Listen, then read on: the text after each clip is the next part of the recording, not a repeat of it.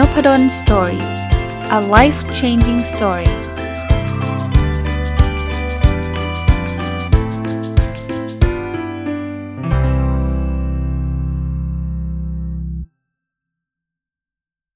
วัสดีครับ ยินดีต้อนรับเข้าสู่ Nopadol's Story podcast นะครับ วันนี้หยิบเล่มเดิมนะครับ 1000 plus little habits of happy successful relationship ของคุณ Marc and Angel Chernoff มา มามาชวนคุยนะครับ ก็ไม่ได้ทั้งเล่มเนาะหยิบบทความมาหนึ่งที่ชื่อว่า five things to remember when someone you love lost uh, someone they love นะครับ ก็ 5 สิ่งที่เราควรจำไว้นะ เมื่อคนที่คุณรักเนี่ยเขาสูญเสียคนรักของเขานะลองมาดูนะว่าผมว่าคำว่าสูญเสียมันมีอยู่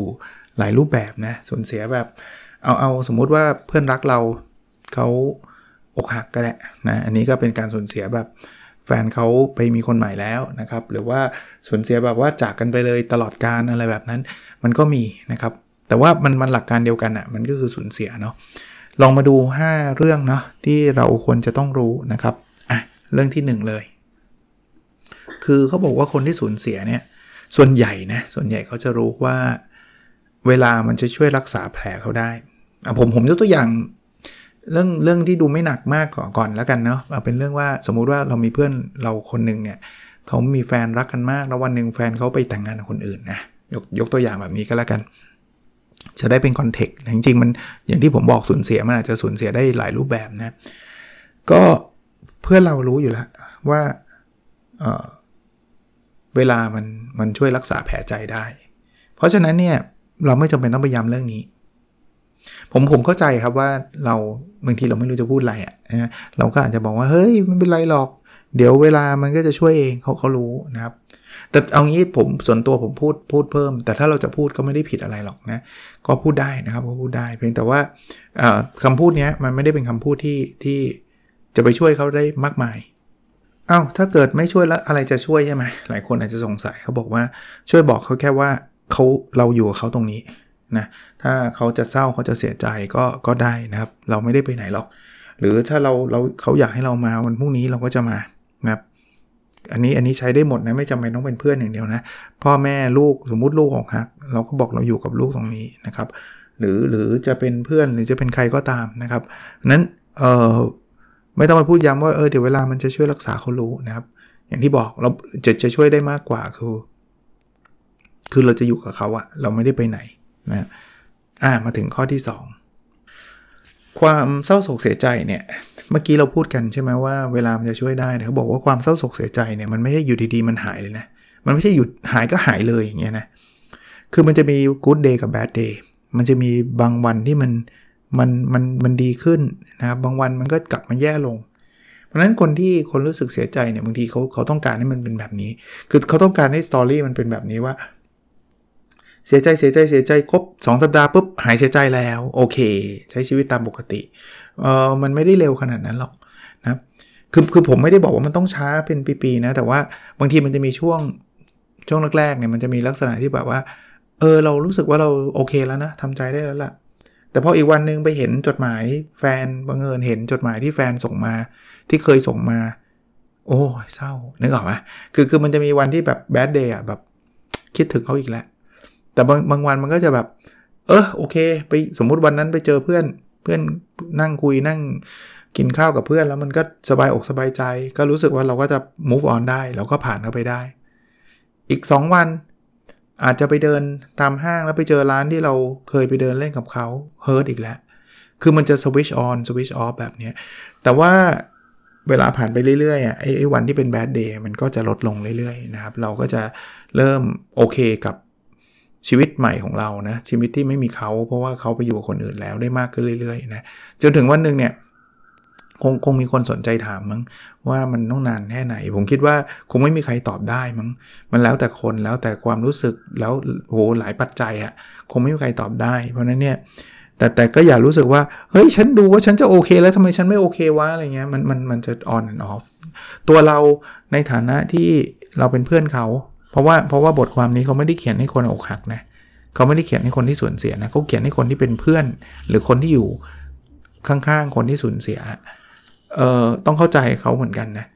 เพราะว่าถ้าเราไม่เข้าใจเขาเนี่ยรู้สึกว่าไอ้นี่ผีเข้าผีออกเว้ยวันก่อนมันดูมันโอเคโอเคมาวันนี้มันร้องไห้อะไรเงี้ยธรรมชาติครับมันคือธรรมชาตินะครับเขาเขาไม่ได้ไม่ได้อยู่ดีๆ disappear แบบหายเลยหายแล้ว ฉันไม่ร้องต่อไปแล้ว มันไม่ได้เร็วขนาดนั้นนะ อันที่3นะที่เขาสอนให้เราเข้าใจคนที่เขาสูญเสียนะครับคือว่ากระบวนการของความเศร้าโศกเนี่ยมันทำให้คนคนนั้นหมดแรง มันทำให้มันมันกัดกินใช้คำว่ากัดกินคนคนนั้นนะเพราะฉะนั้นเนี่ยมันจึงเป็นเหตุการณ์ที่เราจะเจออยู่เรื่อยๆ เป็นปกติ เวลาคนที่สูญเสียอะไรบางอย่าง คือเขาจะไม่อยากจะคุยกับใคร เขาเขาใช้ว่า withdrawn behavior withdrawn แปลว่าถอนตัวออกมา behavior คือพฤติกรรม พฤติกรรมประเภทที่แบบว่า เพื่อนนัดเขาไม่อยากออกไปเจอ ห้องยังไม่อยากออกจากห้องเลยนะครับ เพราะฉะนั้นเนี่ยคุณอย่าไปคิดอย่าไป take it personal take it personal คือเอ้ยแกไม่รักเราแล้วเหรอ แกเห็นเราไม่มีค่าแล้วเหรอ ไม่ใช่นะครับ อันนี้คุณไปใส่เบอร์เดนใส่ใส่ภาระให้เขาอีกเนาะนี่เธอตกลงเธอไม่ไม่คบเพื่อนอีกแล้วใช่ไหม เธอแบบ ออพอแฟนทิ้งเธอก็จะออกจากกลุ่มเลยใช่ไหมเขาไม่ได้อยากออกจากกลุ่มเพียงแต่เขายังไม่อยากคุยกับใคร อารมณ์อารมณ์มันเป็นแบบนั้นนะครับ เพราะนั้นเนี่ยบางคนไปรู้สึกแย่เนาะรู้สึกว่าแบบคือคือคนหวังดีอะหวังดีก็อยากจะพูดคุย อยากจะทำให้เขายิ้มทำให้เขาหัวเราะแต่บางทีหวังดีมากไปนึกออกไหมทำไมแกไม่หัวเราะล่ะทำไมแกไม่มาเที่ยวพวกเราเดี๋ยแกไปเที่ยวสิแกไปแกไปแกต้องไป เขาไม่ไหว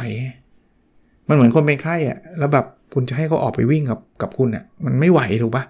แล้วพอเขาไม่วิ่งคุณก็งอนเนี่ยว่าทำไมทำไมแกไม่วิ่งวะแต่ก่อนแกเคยไปวิ่งอะไรเงี้ยเหมือนกันครับอกหักแล้วเขาไม่อยากไปไหนอะแล้วคุณก็จะชวนเขาไปให้ได้ แล้วพอเขาบอกเฮ้ยเราไม่ไหวเราเราขออยู่บ้าน คุณก็งอน แกแกไม่รักฉันแล้วโอเคเลิกคบคือหนักเขาไปใหญ่ในคนนั้นก็ยิ่งบอกว่าโอ้กำลังเศร้าอยู่ก็ต้องโดนเรื่องนี้อีกอะไรเงี้ย เพราะฉะนั้นพยายามพยายามอย่าไปคิดคิดแบบนั้นนะครับ อันถัดไปนะ ข้อนี้ข้อนี้น่าสนใจมาก คือเขาบอกว่าคนที่สูญเสียเนี่ย คนที่เศร้าเนี่ยนะเขาก็ยังอยากยิ้มเวลาเขาคิดถึงเรื่องเก่าๆ ที่มันเป็นเวลาดีๆ เพราะฉะนั้นเนี่ยเราส่งเสริมเขาได้นะอะเคสเนี้ยบางทีคนคนชอบแบบชอบคิดแบบนี้ครับว่า เฮ้ย สมมติแฟนทิ้ง สมมติเพื่อนรักเราเนี่ยแฟนเขาทิ้งไป เราไปบอกเขาเลยบอกว่า แกต้องเผารูปทุกรูป ที่ถ่ายคู่กับแฟนนะ ต้องลบมันออกทิ้งให้หมด ด้วยความหวังดี หวังดีว่าการที่จะไม่ให้เห็นสิ่งพวกนี้เขาจะได้ไม่เศร้า เขาจะได้ลืมได้ง่าย ๆ แต่ในหนังสือเล่มนี้ ซึ่งซึ่งผมก็ไม่รู้ว่าเขาเอามาจากตรงไหนนะครับ แต่เขาแนะนำก็ก็ลองไปพิจารณากันดู คือเขาบอกว่าเฮ้ยมันไม่จำเป็น บางทีแฟนเขาทิ้งเขาไปเนี่ยเขาก็โกรธเขาก็เกลียดเขาก็รู้สึกแย่ แต่เวลาที่ผ่านมาในอดีตเนี่ย มันมีเวลาช่วงเวลาดีๆอยู่ด้วยนะ มันไม่ได้มีเวลาแย่ๆ แล้วบางทีเนี่ยไอ้ที่รู้สึกแย่มาก เพราะว่ามันมีแต่ช่วงเวลาดีๆ นั่นแหละ ถ้าเกิดเขาทำไม่ดีกับเรามาตลอด 10 ปี แล้ววันหนึ่งเขาทิ้งเราไปเราอาจจะไม่รู้สึกสูญเสียนะ รู้สึกโล่งใจด้วยซ้ำเออมันไปซะได้ก็ดีใช่ปะ่ะ แต่ช่วงเวลาสิปีที่ผ่านมานี่เขาดีดีกับเราเขาแบบเขารักเราทุกอย่างทุกประการ แต่ว่าวันหนึ่งเขาแบบอยู่ดีๆ ก็ทิ้งเราไปเฉยอะอันนี้มันรู้สึกแย่นะ แต่มันโอเคนะครับที่เราจะจะเขาจะกลับไปย้อนคิดถึงช่วงเวลาดีๆ ที่เขาเคยมีให้กันแล้ว แล้วบางทีความคิดแบบนั้นมันทำให้เขายิ้มได้ด้วยซ้ำที่เขาบอกยิ้มทั้งน้ำตาเลยอารมณ์แบบนั้นนะครับ เพราะนั้นในในฐานะที่เราเป็นเพื่อนเขาหรือว่าคนที่รักเขาอะนะก็ไม่ต้องไปไปห้ามเขาแกอย่าไปคิดดิแกอย่าห้ามคิดอะไรเงี้ยหนึ่งคือมันห้ามยากนะครับสองไอ้การคิดแล้วทำให้เขายิ้มได้เนี่ยผมว่าส่วนตัวนะนี่อันนี้ส่วนตัวแทรกไปผมก็คิดว่ามันมันน่าจะดี กับกับตัวเขานะครับ คือคือเรื่องพวกนี้ผมว่ามัน personal เหมือนกันเนาะมันก็แล้วแต่คนเนาะว่าทำอะไรที่มันมันดีต่อสุขภาพจิตเราทำเถอะนะทำเถอะบางคนก็บอกทำแล้วไม่เห็นดีเลยไม่ดีก็ไม่ทำนะถ้าทำแล้วดีก็ทำลึกๆ ถ้าเกิดแบบเราเรา move on ไม่ได้ก็ต้องหาผู้เชี่ยวชาญโอ้เดี๋ยวนี้มีเยอะนะครับ ลองไปหาดูแต่หาตัวจริงนะหาที่เขาเรียนจบมาทางด้านนี้โดยตรงอะไรเงี้ยผมคิดว่า เขาเขาให้คำแนะนำเราได้ดีว่าวิธีการ move on วิธีการจัดการกับชีวิตเราเราจะทํำยังไงนะครับ มาถึงข้อที่ 5 นะข้อนี้เขาก็บอกว่าความสูญเสียเนี่ยจริง ๆ แล้วมันเป็นสิ่งที่ไม่มีใครอยากให้เกิดขึ้นนะครับ เราก็ไม่อยากให้เพื่อนรักเราโดนทิ้งนะครับ ไม่ไม่อยากให้เขาเศร้านะแต่ว่าในที่สุดแล้วมันเกิดขึ้นแล้วนะครับ อีกมุมหนึ่งที่จะช่วยเพื่อนเราได้คือชี้ให้เขาเห็นว่ามันอาจจะเป็นจุดเริ่มต้นที่ดีที่เราจะมีชีวิตที่ที่ดีต่อไปอะ นะผมผมมองอยู่ 2 แบบ อันนี้ผมแชร์ให้ส่วนตัวนะครับว่าอันแรกเนี่ยผมเมื่อวานผมก็พูดถึงเรื่องนี้ไปทีหนึ่งแต่ว่าวันนี้อาจจะพูดอีกครั้งก็ได้ว่าไอ้ไอ้การโดนทิ้งการสูญเสียแบบนี้มันคล้ายๆ วัคซีน มันทำให้ชีวิตเราเข้มแข็งขึ้นนะครับมันทำให้เรารู้สึกรู้รู้จักความความทุกข์ซึ่งเราไม่อยากรู้จักนะอย่างวัคซีนเนี่ยเราตั้งใจจะฉีด เพราะว่าเราอยากที่จะเเรากลัวที่จะไปเจอเชื้อโรคอะไรที่ร้ายแรง แล้วเดี๋ยวมันร่างกายจะแย่ใช่ไหมเราตั้งใจจะฉีด แต่ว่าอกหักสูญเสียเราไม่ตั้งใจ แต่ถ้ามันเกิดขึ้นแล้วมองว่ามันเป็นวัคซีน มันจะทำให้ชีวิตเราเนี่ยมันมันเข้มแข็ง แล้วในอนาคตต่อไปเนี่ยเราก็คงมีคู่ เราคงมีคนใหม่ ๆ เข้ามาในชีวิตอีกนะครับ หรือหรือหรืออะไรก็แล้วแต่นะครับ คือ เราก็จะเรียนรู้ได้ว่าความสัมพันธ์ที่ดีควรจะทํำยังไง ถ้าถ้าเป็นการเลิกกับแฟนนะ หรือว่าเรื่องราวอื่นๆนะ เราก็รู้ว่าชีวิตมันมันคือผ่านอะไรมาเยอะนึกออกไหมคนที่ผ่านอะไรมาเยอะ จิตใจเขาจะมั่นคงเขาจะไม่วอกแวกเขาจะไม่เป๋ไปเป๋มานะเขาจะเขาจะนิ่งเขาจะนิ่งขึ้นเยอะ เพราะฉะนั้นเนี่ยมองแบบมุมนั้นก็ได้ก็อีกมุมหนึ่งอันนี้ผมพูดต่อจากจากหนังสือเล่มนี้แล้วจริงๆผมเคยพูดอยู่ในบางตอนแล้ว แต่ว่าถือโอกาสพูดตอนนี้อีกทีหนึ่งก็ได้นะ ส่วนตัวผมเนี่ยเวลามันเจอเหตุการณ์อะไรก็ตาม ผมมักจะใช้คำว่า everything happens for a reason ก็คือทุกสิ่งทุกอย่างมันเกิดขึ้นเนี่ยมันมีเหตุผลของมันเสมอ ความหมายที่ผมขยายความนะครับคือเหตุผลแปลว่าอะไรแปลว่า มันกำลังจะพาเราไปสู่สิ่งที่ดีกว่า ไม่ว่าสิ่งนั้นจะคืออะไรก็ตาม หรือไม่ว่าเราจะคิดว่ามันไม่มีทางจะเจอสิ่งที่ดีกว่าอีกแล้ว ผมผมยกตัวอย่างนะ แฟนทิ้ง รักกันมากรักกันตั้งแต่เรียนมัธยมจนกระทั่งจบเรียนจบ แล้วก็อยู่แบบอู้เป็น 10บสปี พอจะแต่งงานปุ๊บแฟนมีคนใหม่ปุ๊บไปแต่งงานคนอื่นเลยเซ็งปะเซ็งแน่นอนโหเศร้าแน่นอน แต่ everything happen for a reason ความหมายผมคือให้มองในมุมนี้ครับว่า เรื่องนี้มันถูกกำหนดขึ้น เพราะว่าเขากำลังจะพาคนไปเจอ พาเราไปเจอคนใหม่ที่ดีกว่าคนนี้อาจจะไม่รู้กี่เท่า ผมไม่มีทาง เราอาจจะรู้สึกไม่มีทาง มันไม่มีใครดีเท่าเท่าคนนี้อีกแล้ว อย่าไปคิดแบบนั้นครับ มันจะมีครับ เชื่อไว้ว่าวันหนึ่งมันจะพาเราไปจุดที่ดีกว่า หรือหรือจริง ๆแล้ว ต่อให้ไม่มีนะ มันอาจจะเป็นชีวิตที่ดีกว่า เราแต่งงานกับคนคนนี้ก็ได้ เพราะว่าคนคนนี้ถ้าแต่งงานไปเสร็จปุ๊บก็อาจจะมีชู้ก็อาจจะมีกิ๊ก เราจะมีชีวิตที่โหย่ำแย่มากๆเลย นั่นแหละชีวิตพาเราไปจุดไปไปไปไปสู่สิ่งที่ดีกว่าเสมอเออเหมือนเหมือนหลอกตัวเองเหมือนกันนะกึ่งกึ่งหลอกตัวเองว่า เอ้ยมันหลอกตัวเองมันมันลาเวนเดอร์ว่าชีวิตที่ดี คือผมผมผมผมอยากแยกแยะแบบนี้ว่ามันไม่ใช่ลาเวนเดอร์แบบว่า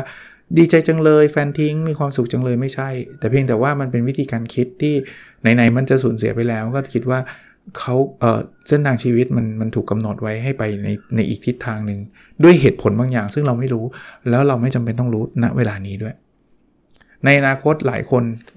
ยังเคยบอกเลย ว่าสิ่งที่แย่ๆที่เกิดขึ้นในชีวิตเนี่ยมันทำให้เราได้เจอสิ่งที่ดีๆกว่านั้นไม่รู้กี่เท่า ผมผมต่อต่อยอดนะมันไม่จะไม่ใช่เฉพาะความสัมพันธ์นะครับ แม้กระทั่งเรื่องของการงานเรื่องของอาชีพ ถูกไล่ออกนี่แย่ไหมแย่ โดนเลย์ออฟในขณะที่เราก็มีภาระต้องผ่อนบ้านผ่อนรถไม่ผมไม่ได้เคยพูดนะครับว่าสิ่งนี้คือสิ่งที่ดีโอ้ยดีใจเว้ยถูกไล่ถูกไล่ออกอันนั้นน่ะหลอกตัวเอง แต่ให้มองว่าการไล่ออกนี้มันอาจจะจุดเป็นเป็นจุดเริ่มต้นของสิ่งใหม่ๆเชื่อไหมครับว่าผมอ่านหนังสือนะมีเศรษฐีหลายคนเลยอะที่รวยขึ้นมาจากการเป็นผู้ประกอบการ แต่ที่เขาเป็นผู้ประกอบการคือเขาไม่มีทางเลือกอื่น เพราะเขาถูกเลิกออฟเขาถูกไล่ออก เขาถูกไล่ออกจนกระทั่งเขาสามารถที่จะมาสร้างอาณาจักรของเขาเอง แล้วก็รวยเป็นลูกขีเท่าซึ่งเรามองภาพย้อนกลับไปนะ ถ้าวันนั้นเขาไม่ถูกไล่ออกอะเขาก็คงเป็นพนักงงานประจำอาจจะมีชีวิตอยู่กลางๆ ไม่เดือดร้อน แต่ว่าอาจจะไม่ได้รวยไม่ได้มีความสุขแบบที่เขาเป็นอยู่ปัจจุบัน แน่นอนการถูกไล่ออกมันไม่ได้แปลว่า ถูกไล่ออกวันนี้ปุ๊บทำผู้ประกอบการปับ๊บ มะรืนรวยปุ๊บมันมันมันไม่ได้เร็วแบบนั้น อันนั้นมัน fairy tale fairy tale คือคือเรื่องแบบเรื่องเรื่องแบบนิทานอะน้อยคนที่เป็นแบบนั้น มันอาจจะ struggle อีกระดับหนึ่งไล่ออกโดยบ้านก็จะทุนโดนยึดแล้วทำยังไงต้องไปยืมเงินพ่อแม่พี่น้องยืมได้จุดหนึ่งประคองบ้านได้ ไปทำธุรกิจอันนึงเจ๊งอีก ทำอันที่ 2 เจ๊งอีก มันอาจจะมีเรื่องราวพวกนี้ แต่ว่าสุดท้ายมันจะพาเราไปจุดที่ ถ้าเราไม่ล้มเลิกก่อนเนี่ย มันจะพาเราไปจุดที่ดีกว่านะครับ ลองลองมองแบบนี้แล้วกันอะวันนี้คงไม่ไม่นานมากนะ เพราะว่ามันมีแค่5 point เท่านั้นนะครับ เอ่อห้าสิ่งที่เราควรจำนะครับ เมื่ออคนที่เรารักสูญเสียคนที่เขารักนะครับ ข้อที่1นนะทวนให้ฟังอีกทีนะครับ ข้อที่ 1 คือ คนที่กำลังเศร้าเนี่ยเขารู้นะว่าเเวลามันจะช่วยเขาได้แต่ เพราะฉะนั้นเนี่ยเราไม่จำเป็นต้องไปเน้นย้ำสิ่งที่เราควรทำคือเราบอกเขาว่าเราจะอยู่ข้างๆเขาพอนะครับ ข้อที่2เนี่ยความโศกเศร้าเนี่ยมันไม่ได้อยู่ดีๆ หายวุบไปเลยนะครับ มันอาจจะมี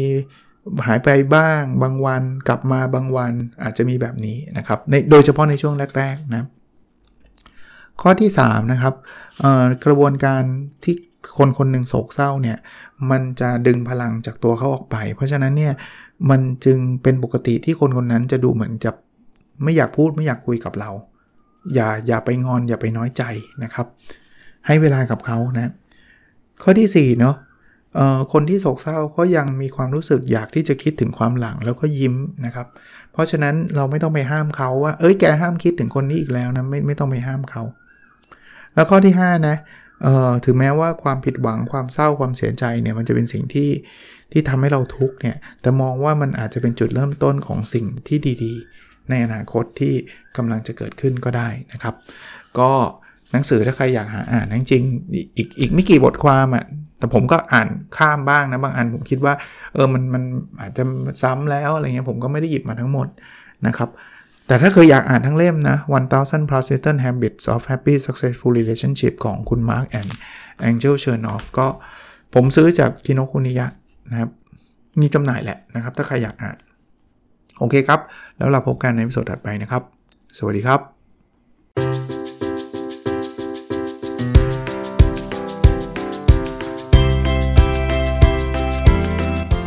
n o p a d o n Story a life changing story